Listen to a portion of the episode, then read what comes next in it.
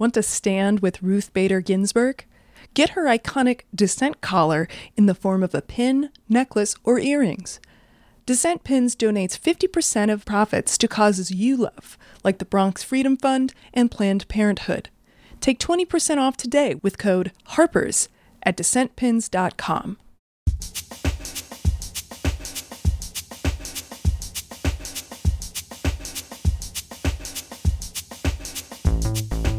Welcome to the Harper's Podcast. My name is Violet Lucca, and I'm the web editor. In the aftermath of Hurricane Katrina, private businesses descended upon New Orleans in order to rebuild the city, which more often than not took the form of profiteering and privatizing formerly public services. One of the most significant and detrimental areas of that changeover has been in New Orleans' schools. Though the charter school debate can't be reduced to only good or only bad, in the November issue, Andrea Gabor explores how the all charter school system in New Orleans has consistently failed kids, particularly those who face the greatest amounts of structural discrimination. I spoke with Gabor about the development of the charter school movement, what pro charter Secretary of Education Betsy DeVos has done on a national scale to education, and what ways educators have been fighting against charterization. So, can you discuss what the charter movement is now versus what it was when it started? Because this is, as you describe in the article, this was something that sort of began in the 50s, 60s as part of like this other big philanthropy movement. Right. So the charter movement itself didn't actually b- begin that early. So th- first there was the voucher movement, mm. which was an effort by a number of right wingers, uh, free marketeers to completely get rid of government in education. And when that didn't work, they began focusing on charter schools. Uh, but the, but the original idea for charters, the kind of animating idea, really came from educators. Mm-hmm. Um, Debbie Meier was actually very Myers was very influential. We think of her as an as a small school innovator, but in many ways there was something sort of charter like about those autonomous public schools that she started. But it was Al Shanker you know, the renowned union leader who seized on this idea of semi autonomous schools started by teachers and parents as a way to innovate in public education. And the idea was that they would be, you know, they could develop a new school, they would be free of most government and union regulations so that they would have a freer hand, but it was based on this very collaborative, again, teacher driven model. Well, fast forward, and that idea is completely hijacked by the ed reformers. Okay, so mm-hmm. what we have now is a system in which the dominant model are so called charter management organizations, which are essentially large networks with hundreds of schools, run in many cases by national organizations such as KIPP. What does KIPP stand for? Um, knowledge is power. Oh. Again, a very kind of almost you know, new agey idea. Yeah. Anyway, so so these large charter management organizations the vast majority of whom are non union. Mm. Okay. They are closely allied with Teach for America. In fact, the founder of Teach for America is married to the CEO of KIPP. Mm-hmm. And Teach for America, of course, has developed a model for bringing cheap, young, very lightly trained educators into schools, mostly charter schools, on a short term basis. Mm-hmm. So it's really kind of the replaceable parts in the machine model of uh, of education. Temp labor. Temp but, labor. But it's for children who it, are trying to learn. Temp labor for children, exactly. And in a institution where, you know, teachers should be professionals, okay? Mm-hmm. And where teaching – you know, especially in the most challenging env- environments, requires incredible uh, knowledge and experience. And this whole movement has basically eviscerated the value that we've attached to experience. Mm-hmm. And you know, you mentioned that this was originally uh, motivated by empowering teachers more, but also getting rid of some union restrictions. Can you discuss the role of unions in the charter school movement and what sort of rights do teachers in public schools have versus those in non unionized charters? Well, you know, this gets a little bit arcane, but, you know, even in New York City, um, you have, you know, a rule where I think it's something like if 70% of the teachers in your school agree, you can have, um, you know, essentially a thin contract. Mm-hmm. So it's a much more flexible contract, right? So there are, in fact, some unionized uh, charter schools. Um, they tend to be the independent charter schools that are not part of CMOs they are the ones who struggle for funding. They're not the ones who are being showered with money uh, by big philanthropy. And there you actually do see teachers much more involved in the improvement effort. Okay, and they those kinds of charters are much more like the original ideal that Al Shanker uh, envisioned. Mm-hmm. You quote one parent whose daughter had attended a uniquely inclusive and high functioning charter school that was shut down due to lack of funding as saying that the charter school model, quote, frames choice very narrowly. Um, could you unpack that and what and exactly what is the choice in the school choice movement? Well, and of course, the, the example that you're referencing is uh, in New Orleans, which really is kind of ground zero for this effort to completely replace. Pu- there is not a single public school, traditional public school left in New Orleans. It has been completely charterized. So it's a great example for for where this is all going. So mm-hmm. what do you have in New Orleans? It is a system dominated again by these CMOs, mostly non-union. And so, what choice do parents actually have? Well, in theory, they can enter a lottery, enter their child in a lottery, which is typically the way that you apply for a charter school. But the reality is that in the most desirable schools, it's very hard to get in off the lottery, right? And there are actually ways of gaming the system. And the schools have an incentive, which we can talk about in a moment, for gaming the system. So, you know, the poorest, least sophisticated parents will often have the hardest time getting into the most desirable schools. Well, once you've entered the lottery, that's it as far as parental choice is concerned. And in fact, one of the interesting things about New Orleans is that precisely because it pioneered a charter model that was based on a no excuses approach to education. No excuses is this very strict discipline approach mm-hmm. um, in which schools actually resemble penal colonies more than they do schools. You had and still have kids who have to walk along straight lines, sit in silence during lunch. The slightest infraction, you know, wearing brown socks instead of black socks in their uniforms. They can be suspended. You know, they their body posture has to be a certain way. Their pencils aligned, and I mean, it's it's absolutely mind-boggling. And incidentally, of course, it's the kind of education that most of the philanthropists who are funding this would never subject their own children to. Right? Of course not. Yeah. And so once your kid is in that system. There's nothing. The parent has absolutely no choice. And in fact, you know, one one of the metaphors I used in, in my book, which which uh, I just have a new book out after the education wars, is that it was really sort of uh, Henry Ford's dictum: you can have any color car as long as it's black. So in New Orleans, you can have you now there are a few changes. You could have any kind of school as long as it was a no excuses school. So again, you have to abide by these rules and very little choice effectively there are no school boards in the system. So mm-hmm. there's no way for parents or community members to become active. Now, I, I, I, do need to mention that in New Orleans, they have nominally returned control. Uh, just in the last two years to the school board. Mm-hmm. But one of the things that we've seen, and especially with the example of the school that you just mentioned, which was just closed down, that the school board has very little um, actual power. And I think another important thing to mention is that this whole notion of taking over state takeovers of school districts, disempowering school boards, is, is a tactic mostly led by Republican governors against school districts where the majority of children and families are black.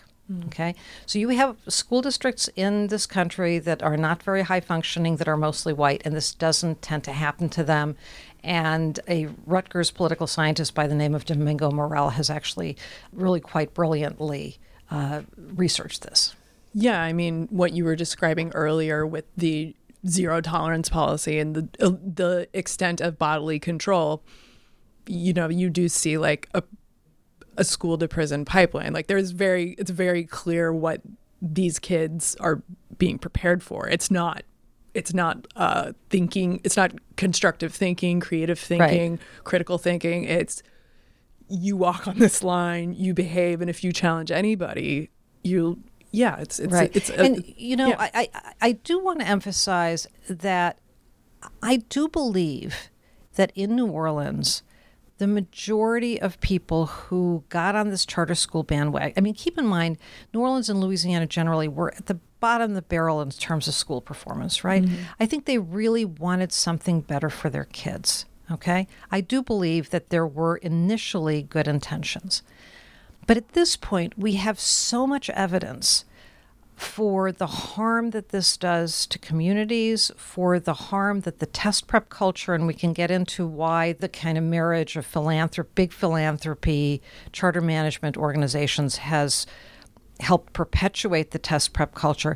We've seen the damage this has done. And so the more that ed reformers stick to this charters at all cost strategy, the less you can believe in the good intentions because the reality is that there's we found that there's a tipping point in in in districts that are not all charter there is a tipping point we've seen it in new york we've seen it in oakland california um, we've seen it in los angeles when you have a large enough number of charter schools in a district and we can debate what that tipping point is. You turn the existing public schools into a dumping ground for the hardest to teach kids.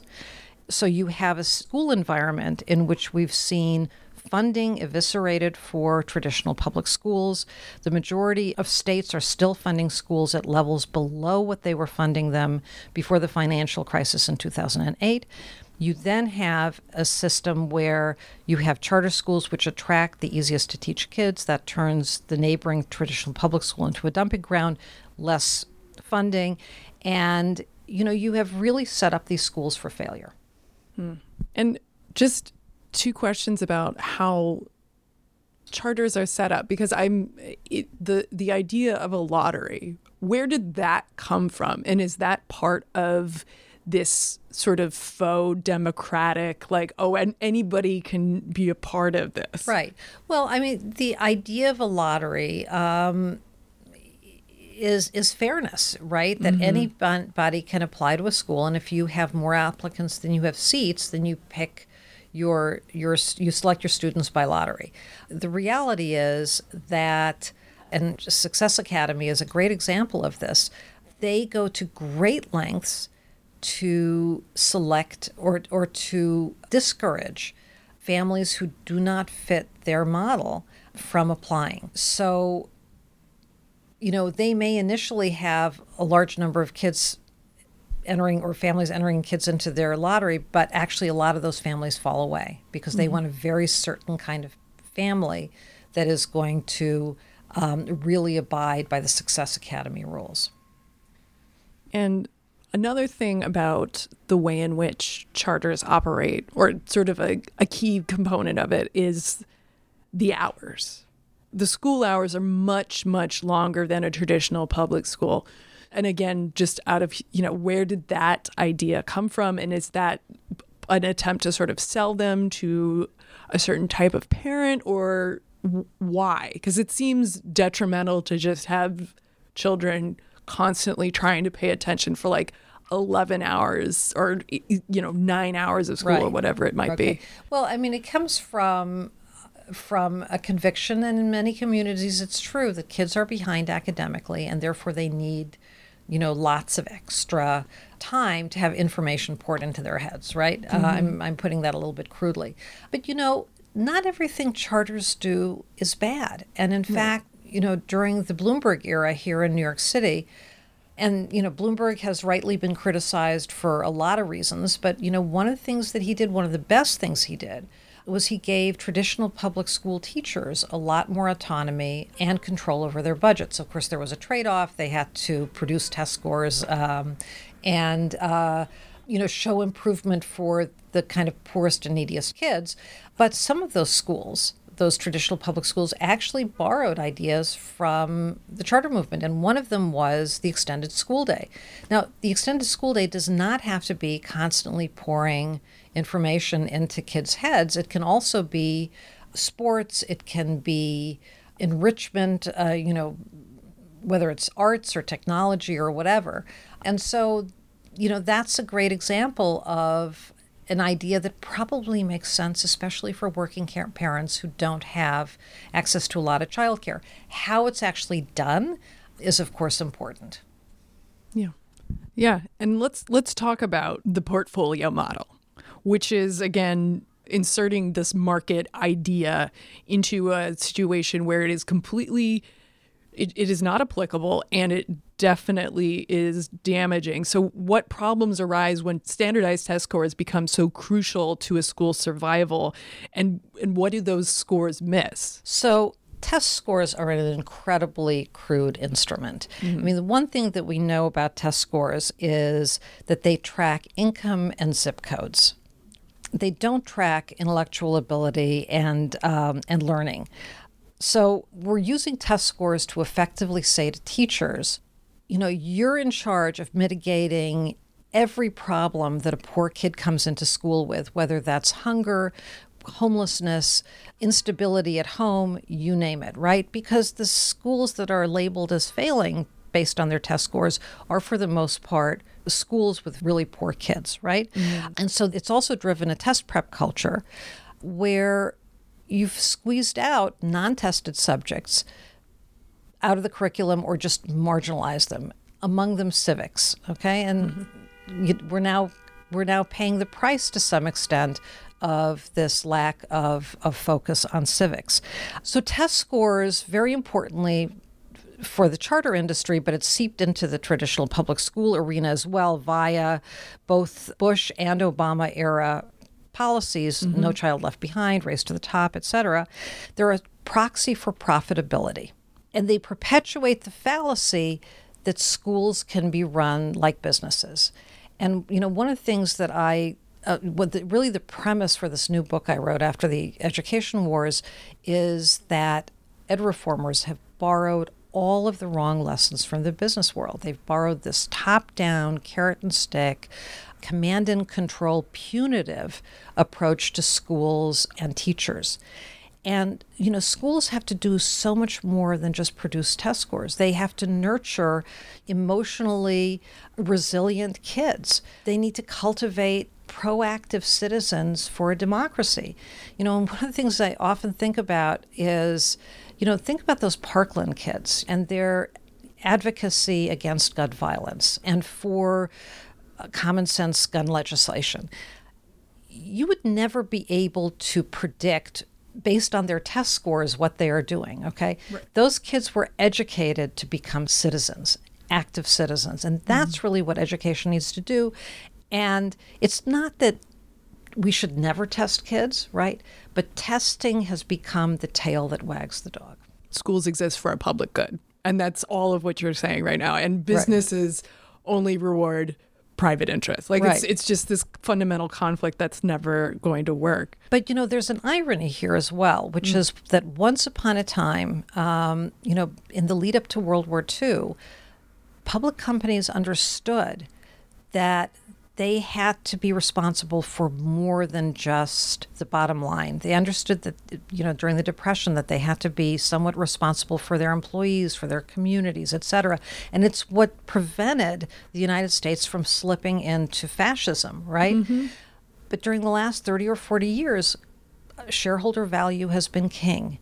And that is the, the really kind of corrosive version of capitalism that has been applied to to to uh, the whole ed reform effort. And let's you don't mention her too much in the piece, but we have to talk about Betsy DeVos, uh, who is evangelical, married to the guy who created Amway, which is definitely not an mm-hmm. evil company. And she's been a huge proponent of charter schools in Michigan, even though those schools are really some of the worst performing charters. So can you talk about what she has done to sort of assist the school choice movement in her current position? Sure. Well, for one thing, she's poured money into states for charter schools. I mean, most recently, uh, she's upped the amount of money, for example, in North Carolina to $35 million for charter schools. And this is in a state that has 100,000 kids in charter schools. So 35 million for 100,000 kids. That's a, a lot, and, mm-hmm. and she's doing that all over the country. But what she did in Michigan, I think, really is kind of most illustrative of not just her approach, but also the danger of big philanthropy. So 1993 was sort of a, a pivotal year. It's when a lot of states developed ed reform strategies. It grows out of the publication of A Nation at Risk under President Reagan, which in retrospect, exaggerated the problems in schools. In any case, by 1993, several states developed ed reform legislation. Two of them, two, two of these states, are Massachusetts and Michigan. And I document this in, in my book after the education wars. And Massachusetts downplays charter schools. It's all about public school improvement. They place a strict cap on charters, and what happens in Massachusetts? It becomes the gold standard for American education. Michigan, by contrast, aided and abetted by the DeVoses, who pour loads of money into the state legislature, lobby like crazy for charter schools. It is a wild west for charter schools, including for profit charters, multiple authorizers, and I'll explain in a minute what that what the implications of that are. And Michigan goes from being above average in its NAEP scores. That's NAEP is the uh, is considered the nation's report card. Their scores are above the national average in 1993. To now they are way below the national average. Detroit's school situation is a complete mess, full of disastrous charter schools.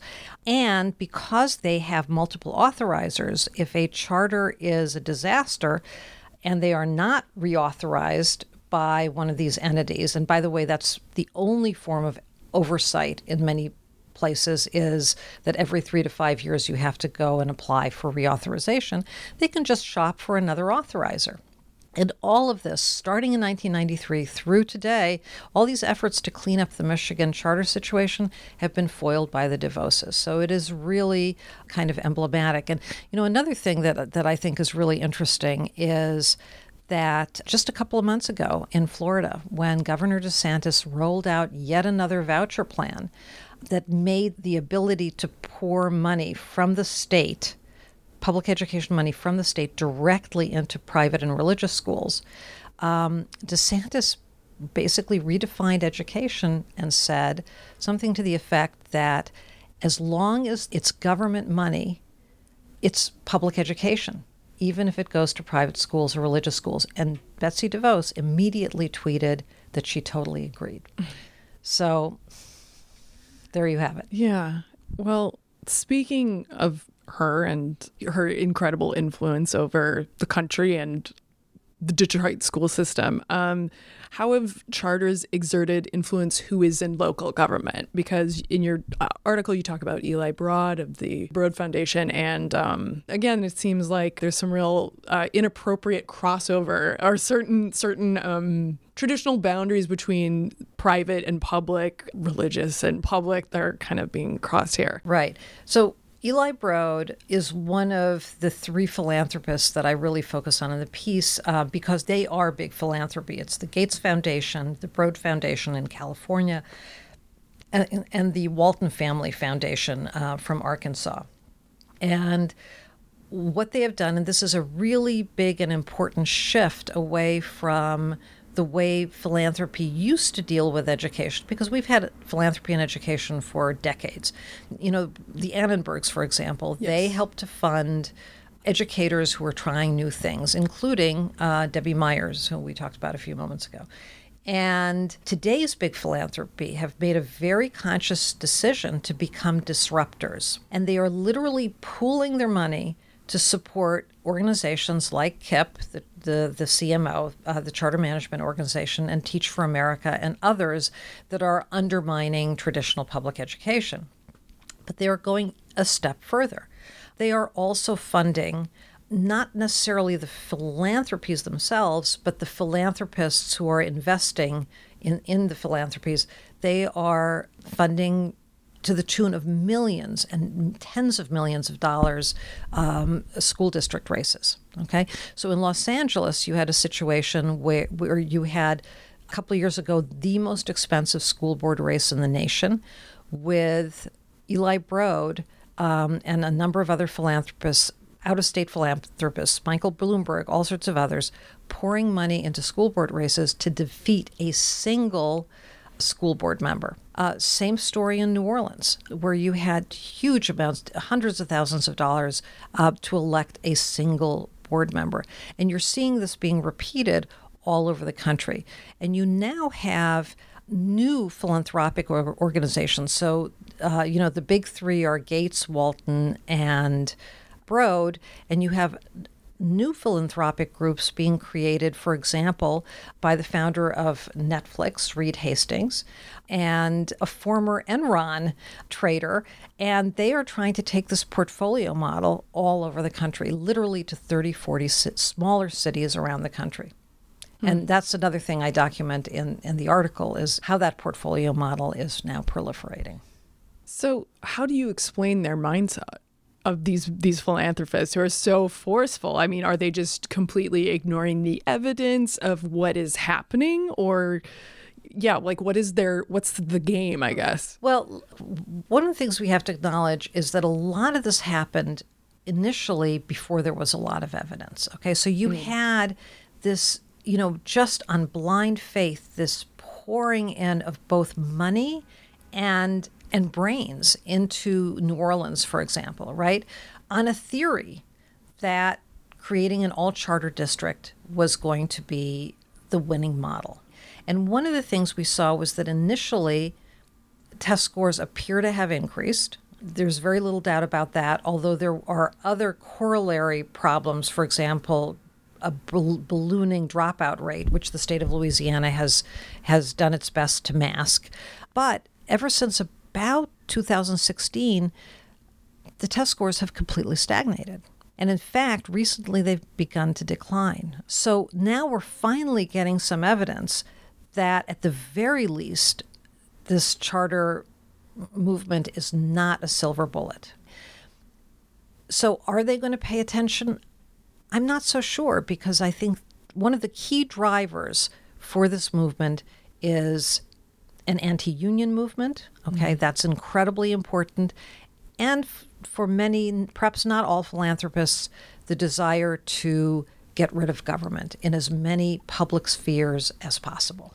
So, what are ways that, you know, either public schools or, you know, not terrible charter schools trying to sort of pick up the pieces when it comes to students who are special needs or have some sort of learning disability like are there positive developments being made or is it kind of just doom and gloom at this well, moment well all right so so one of the districts that I actually documented in my book is a district in Texas, of all places, that is almost the size of New Orleans. It's it's called the Leander District, and they have actually um, adopted the continuous improvements philosophy mm. of a man by the name of W. Edwards Deming, who's probably the leading, in my view, the leading management thinker of the 20th century. My first book was about Deming. In any event, they conducted the most remarkable 40 year effort at school improvement that I've seen anywhere in the country. Now, it's actually really interesting, it, like a super consistent strategy.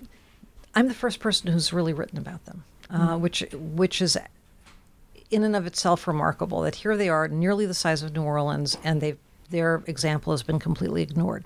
So I think the the bottom line answer is that for any institution that matters, improvement, continuous improvement, is hugely important. We can't rest on our laurels. There are plenty of schools and school districts that need a lot of work, a lot of improvement.